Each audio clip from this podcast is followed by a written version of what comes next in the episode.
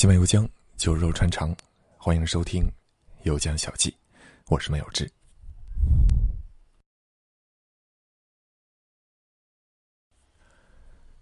御赐小仵作背后的历史，从唐宪宗到唐宣宗，漫谈中晚唐财政危机。原文发表于微信公众号“游江小记”。这篇文章可能涉及到大量的陌生人名，建议结合原文来收听。前段时间我走了阿里线，啊，整整漂了十五天，漂完之后回到拉萨，关进小屋成一桶，连刷了七八部剧啊，刷到昏天黑地，作息紊乱，什么都顾不得了。所以呢，前前后后大概一个月，可能还要多啊，都没有更新，非常惭愧啊。刷的众多剧目之中，有一部是最近的影视黑马，叫《御赐小仵作》。这部剧的历史背景。设定在了唐玄宗时期，涉及到前朝的甘露之变，还有皇位争夺，那是非常的纠缠和复杂。如果不了解那段历史，其实是很影响观剧体验的。而且，啊历史中有一些细节很传奇，说起来挺有意思，就想借这个机会和大家讲一讲。没看过这部剧的，也不太影响收听这期节目，就当是了解一下唐朝历史了。剧中有两大反派啊，一个是大太监秦鸾，一个是昌王啊。说到这，可能有人要指正啊，我知道，但是这个不能剧透啊。这两者的故事其实都有一定的历史映射。前者弄权，反映的是中晚唐宦官集团炙手可热；甘露之变就是太监们最高光的时刻。后者篡权，反映的则是唐玄宗得位不正。皇位继承权合法性有瑕疵，所以扯起了昌王的旗号，才能够兴风作浪。关于这两点，接下来我会详细展开，其中涉及到中晚唐若干位君主，有些朋友可能不太熟悉，所以我先带大家把这些皇帝的生平简单过一遍，后边我会反复的提到这些人，提前留个印象，嗯，听到后面才不至于晕头转向。那么。已经熟悉这些皇帝的朋友，可以空降到第二部分。第一部分，玄宗以后，宣宗以前。这样，大家比较熟悉的皇帝，我就少说几句；相对陌生的皇帝呢，我就多讲一些。唐玄宗李隆基啊，他就不需要详细说了啊。渔阳鼙鼓动地来，惊破霓裳羽衣曲啊。唐肃宗。李亨，他是玄宗的第三个儿子。安史之乱爆发之后，玄宗和李亨拖家带口往四川跑。马嵬驿兵变之后，父子分道扬镳。玄宗继续撒丫子往南，儿子转到北上，一路跑到了灵武啊。灵武在今天的银川，在朔方军支持之下，另立中央，成为了唐肃宗。唐肃宗架起大旗，领导平叛。不过呢，在他有生之年啊，安史之乱并没有平定。他在位一共六年，患病不起张皇后呢想废掉太子，扶持自己的儿子上位，图谋干掉宦官集团，结果事机不密，被宦官李辅国知悉了，带兵逼宫，在肃宗的病榻前，硬生生拖走了张皇后，斩杀之。肃宗被吓坏了，当夜病死，终年五十一岁。唐代宗李煜，肃宗的长子，上位之后设计诛杀了李辅国、于朝恩等权宦，借兵回纥，最终平定了安史之乱。不过呢，吐蕃做大，趁唐朝西境空虚，大举入侵，一度占领了长安十五天，焚劫掳掠。代宗仓皇出逃，祭出了李唐外挂郭子仪，收复了长安。这郭子仪之子郭爱。娶了代宗的女儿升平公主，小两口天天吵架，郭爱揍了公主，这个就是大家熟知的传奇故事，最大禁止。代宗在位一共十七年啊，对藩镇是无可奈何只能是姑息，给他们一个个都册封，大封四方。五十二岁的时候病死。接下来是唐德宗李阔，代宗的长子。以泾原兵变为界，德宗在前期和后期的表现判若两人，泾原兵变之前，德宗推行两税法，疏斥宦官，武力削藩，王朝大有中兴气象。不过呢，藩镇势大，那不是说削就能削得了的。建中三年，四镇节度使分别称王，联合对抗中央。淮西节度使也跟着凑热闹，先称王，后称帝。德宗急调泾原军往淮西平叛。泾原节度使率军途经长安的时候，没有得到皇帝许诺的军费，这下出事了。当时德宗搞的是以藩制藩的政策啊，就是靠藩镇来打藩镇，和藩镇之间有协议，借藩镇兵打仗，要支付三倍军费。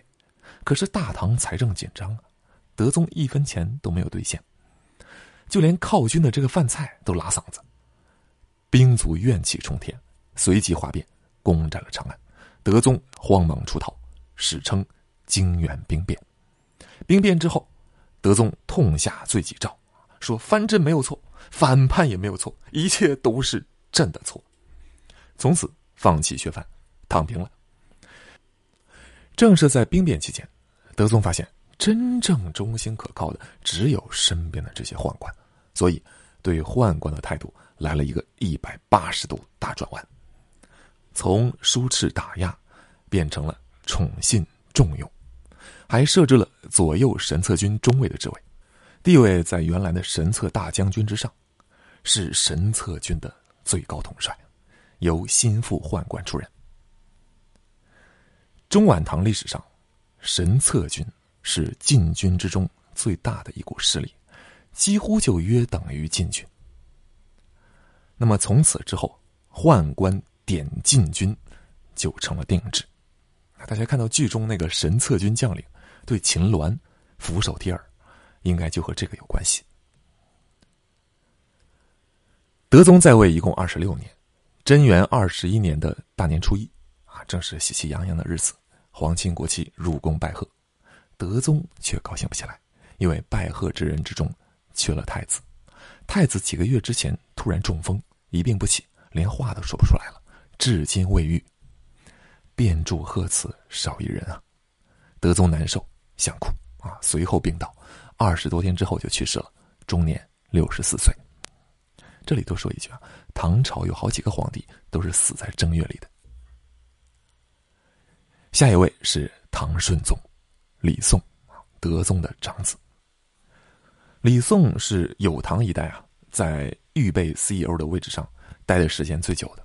整整二十五年，太子这个位子本来就不好做，太光鲜夺目了吧？老爹会猜忌，太无能了呢？老爹又不放心把皇位传给你。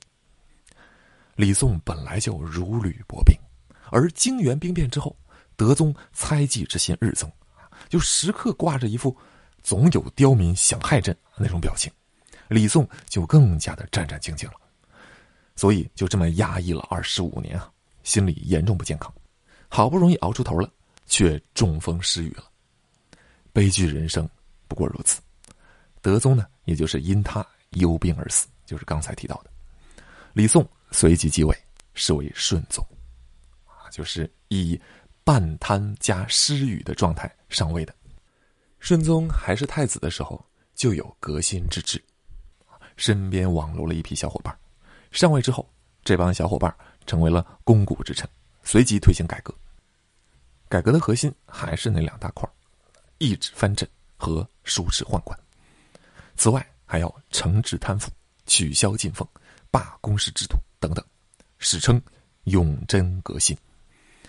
改革小团体的核心成员是二王刘柳啊，二王大家不太熟悉，这个刘柳啊，咱们没少背他们的诗文，指的就是刘禹锡和柳宗元。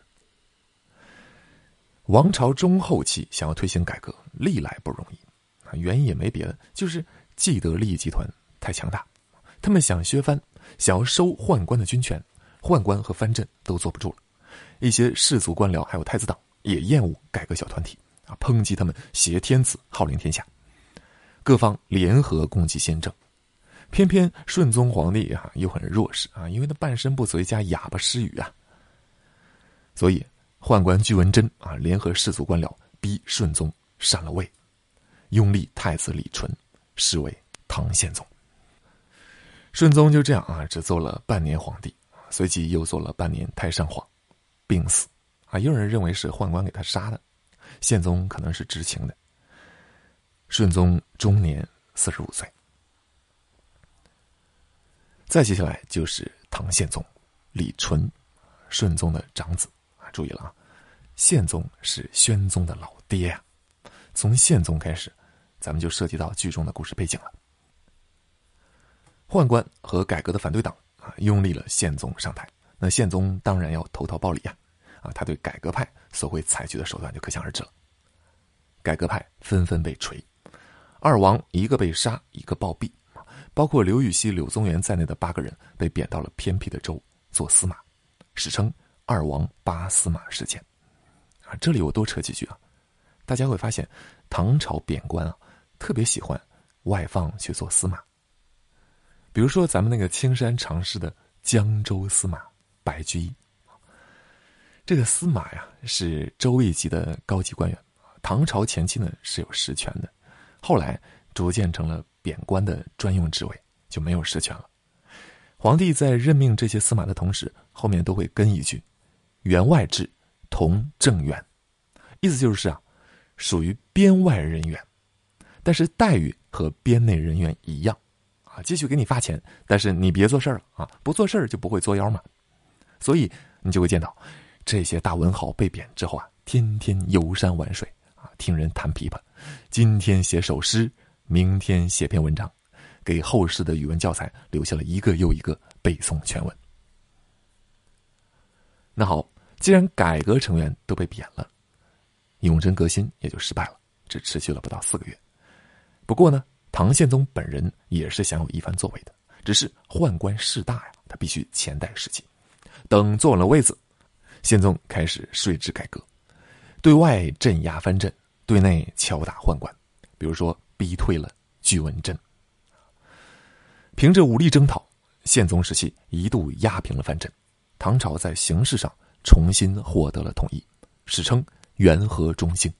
啊，现在语文课本上那个李肃雪夜入蔡州，啊，讲的就是宪宗时期扫平了淮西藩镇的故事。不过呢，这种局面并没有持续太久，因为藩镇问题的根源并没有铲除。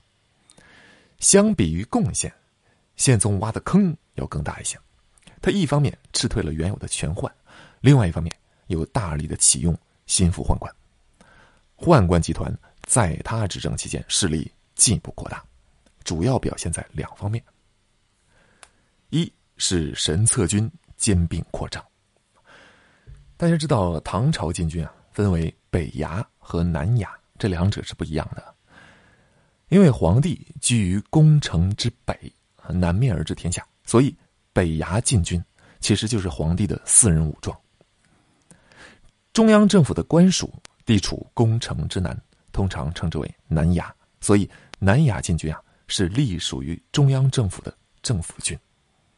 对于皇帝来讲，谁亲谁疏，一目了然。北衙禁军，才是皇帝真正的护身符。所以，有唐一代在皇帝的有心扶持之下，北衙禁军的势力都要更强一些，而且逐步的扩张。南衙就一点点的萎缩凋零。北衙从四军扩充到六军，后来是十军。大家从影视作品之中所熟知的。羽林卫、龙虎军、神武军、神威军啊，还有刚才提到的神策军，都是北衙禁军。前面讲了，德宗时期，宦官出任左右神策军中尉，控制了神策军，但是并没有控制所有的禁军。等到宪宗时期，为了强化对禁军的控制，皇帝下令，神策军兼并掉了神武军、神威军。开始一家独大，而宦官是神策军的最高统帅，这就意味着宦官手中的兵权进一步膨胀。这里补充几句啊，宦官和皇帝是住一块儿的啊，也在宫城北面，所以我们往往以北司啊代指宦官机构，而中央官署的代称刚才讲的是南衙。剧中所谓那个南衙北司之争啊，指的就是文官集团和宦官集团之间的。权力之争。二是设置了枢密使这个枢密使啊，不要和宋朝的枢密院弄混了啊，两者不是一码事儿。枢密使，顾名思义，是传达中枢之密的使者，由宦官出任。其实呢，就是皇帝的机要秘书啊，出入境中，在皇帝和宰相、百官之间沟通。不要小看这个职位啊，厉害大了。以前有一本官场小说叫《二号首长》，那讲的就是领导身边的秘书啊，权力大的很。如果领导是一号首长，那秘书就相当于是二号首长。这里呢，可以比照理解。宪宗设置枢密使，初衷啊，是为了制衡神策军中尉，因为中尉的权力太大。同样是宦官任职，枢密使的地位比神策军中尉是要低的，啊，而且没有军权啊。但是呢，影响力并不弱于中尉，啊，因为这个中尉啊，名义上是不能和外朝官员交通的，否则就有内外勾结之嫌。你一个掌军权的、掌禁军兵权的，和外朝官员勾勾搭搭，你想干嘛呀？枢密使就不一样，本职工作就是传达诏令，受皇帝的委托议事，可以大大方方的和外朝官员来往，就有很多干预政事、参与密文的机会，不容小觑啊。两名枢密使，还有两位神策军中尉，并称为四贵啊，权贵啊。可见其权势。除了权宦问题之外，轰轰烈烈的牛李党争啊，也是在宪宗朝拉开了序幕的。宪宗在位一共十五年，痴迷长生之术，非常的热爱水银千沙大力丸，使劲的吃，吃坏了脑子，躁郁暴烈，喜怒无常，宦官集团趁机发难，把他杀了。宪宗。终年四十二岁。中尉梁守谦，枢密使王守成，拥立太子继位，是为唐穆宗。唐穆宗李恒，宪宗的第三子。为什么是老三继位呢？老大呀，当了两年太子就病死了啊。按理说是轮到老二，可是老二拼妈拼不过老三，老三他妈是郭子仪的孙女啊。那郭家在朝野的影响力毋庸赘言，而老二的母亲只是一介宫女。迫于压力，宪宗立了老三做太子。但是宪宗的心里其实很不爽，宦官势力和朝臣百官啊也分别站了队，围绕着老二和老三形成了两个集团。最后呢，还是老三赢了。宪宗死后，宦官拥立他上位。很多人都认为弑杀宪宗这个事儿，郭贵妃和穆宗是背后真凶啊。比如说，咱们之后要讲到的唐宣宗就坚决的这么认为。穆宗上位的同时，老二还有拥立老二的朝臣一同被物理消灭了。穆宗期间的故事啊，很简单啊，就四个字：不干正事儿。穆宗是一个美酒美食爱好者。加建筑发烧友，加工业狂热旅行家，对甜油宴乐的热爱到了病态的地步啊！甚至是这种病态，会透露出一种唐伯虎式的悲情。为了能够永远的玩下去，他也痴迷长生，天天吃水银千沙大力丸，年纪轻轻就吃死了。在位一共四年，终年二十九岁。穆宗在位期间，和硕藩镇复叛，宪宗朝的。短暂统一局面重新破裂了。接下来三个皇帝都是穆宗的儿子，老大、老二和老五。唐敬宗李湛，穆宗的长子，他完全的继承了老爸的优良传统，在任期间也不干正事游乐荒淫，无以复加，堪称是穆宗的二点零升级版，大兴土木，折腾的所有人不得安宁。官员将役怨声载道，一度发生染宫暴动，数百名染宫居然杀进了皇宫啊！而敬宗当时正在青丝殿打马球呢。敬宗的玩乐项目特别多，花样百出，其中有两件挚爱，一个是打马球，一个是打夜壶啊，就是夜里捉狐狸啊。最后他就死在了打夜壶这个爱好上。他打马球有很多宦官陪侍啊，那其中有一个很受宠的球伴叫刘克明。这哥们儿了不得啊，堪称是唐朝的韦小宝，养父是个大太监，靠养父罩着，他进宫的时候居然都没净身，偏偏他又好色，和宫人厮混，甚至还绿到了敬宗头上。时间久了，敬宗啊是有所察觉的。刘克明心中打鼓，决定先下手为强。某一次打夜壶回来，敬宗和刘克明等人欢饮啊，喝醉了之后啊，要更衣睡觉。刘克明等人一拥而上，送敬宗上了黄泉路，随即矫诏传位给将王李悟啊，李悟是宪宗的第六个儿子。等将王上位了，刘克明就可以坐上宦官集团的头把交椅了。可是。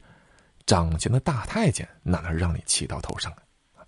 之前拥立过穆宗的权宦，中尉梁守谦、枢密使王守成再次出马，迅速的拥立姜王，接着率领神策军杀进皇宫，砍死了姜王。刘克明投井自尽，姜王上位，他就是唐文宗。敬宗在位一共只有两年，死的时候只有十七岁。唐文宗李昂，穆宗的次子，敬宗的弟弟。剧中的重要背景，甘露之变，就是发生在他在位期间的。权宦梁守谦因病致仕，拥立有功的王守成接过了他的中尉之职，权势更炽啊，因为他有兵权了呀。文宗倒是想有一番作为，可是大太监王守成是个拦路虎，必须得先除掉他。皇帝位居深宫，孤家寡人，要想杀掉宦官，他得有帮手。当时王守成把持朝政，谁投靠他，谁就有晋升之阶。当时有两个人啊，一个叫李训，一个叫郑注，因此获得了王守成的赏识。王守成把他们推荐给了皇帝。李训长于义理，郑注精善方术啊，尤其是炼制水银千砂大力丸，一来一去。和文宗打得火热，时间久了，文宗引以为心腹，告诉他俩，朕要杀掉宦官。两人立马反水，慨然表示：“我们帮陛下杀。”这两个人呢，继续在王守成的阵地里卧底，同时暗戳戳的搞事情。宦官集团势力虽然很大，但并不是铁板一块，内部矛盾重重。郑注献计啊。让文宗扶持王守成的手下裘世良啊，也是一个宦官，做左神策军中尉。裘世良素来和王守成不对付，让他上位，那就可以分王守成的权。前文提过，北衙禁军啊，基本上都是分为左右两军啊，神策军也一样，有左神策军和右神策军，这是皇帝分权制衡的一种手段。原来是左相右相啊，后来一匹为二，不让军权集于一人之手。唐朝后期，禁军之中，神策军一军独大。当咱们看到左军中尉这样的提法的时候，往往指的就是左神策军中尉；右军中尉啊，指的就是右神策军中尉。随后，文宗又对王守成明升暗降，拿掉了他的兵权，一杯毒酒刺死了他。宦官于洪志接掌了右军中尉，到这还没完。裘世良、于洪志上位之后，开始翘尾巴了。文宗还得干掉他们，但是这两个人手握禁军兵权呢，不好对付。文宗和李训、郑注商量之后，决定借用藩镇的兵力除掉他们。于是，文宗派遣郑注出任凤翔节度使。凤翔在今天陕西省宝鸡市一带啊，地近京畿啊。他们定下了计策，王守成下葬的时候，由李训上奏啊，让众宦官都去送葬。作为凤翔军节度使，郑注则奏请率亲兵护送。送葬途中，郑注率领他那数百名军士一拥而上，把宦官们全给咔嚓了。这么一来，大事成矣。我突然想到，在历史上送葬啊、扫墓啊。拜祭啊啥的啊，往往都是政变的高发场景。这个计划不错，但是当时啊，李训和郑注这两个人之间已然有了矛盾，互相争权，早已经不是一条心了。李训就想了，如果完全按这个流程走，政变之功尽归郑注啊，不如我另施妙计啊，就在京城之内杀光阉宦，然后再赶走郑注。到那个时候，我不就是一人之下万人之上了吗？所以，他劝说文宗实行了 Plan B。这一天，文宗上朝啊，左金吾卫大将军韩约入报，说左金吾卫衙门后院的石榴树上夜降甘露。注意啊，左金吾卫属于南衙部队，不归宦官统领。啊，李训带头说，甘露是祥瑞之兆，率领百官向皇帝拜贺。接着，文宗着李训等人去查实。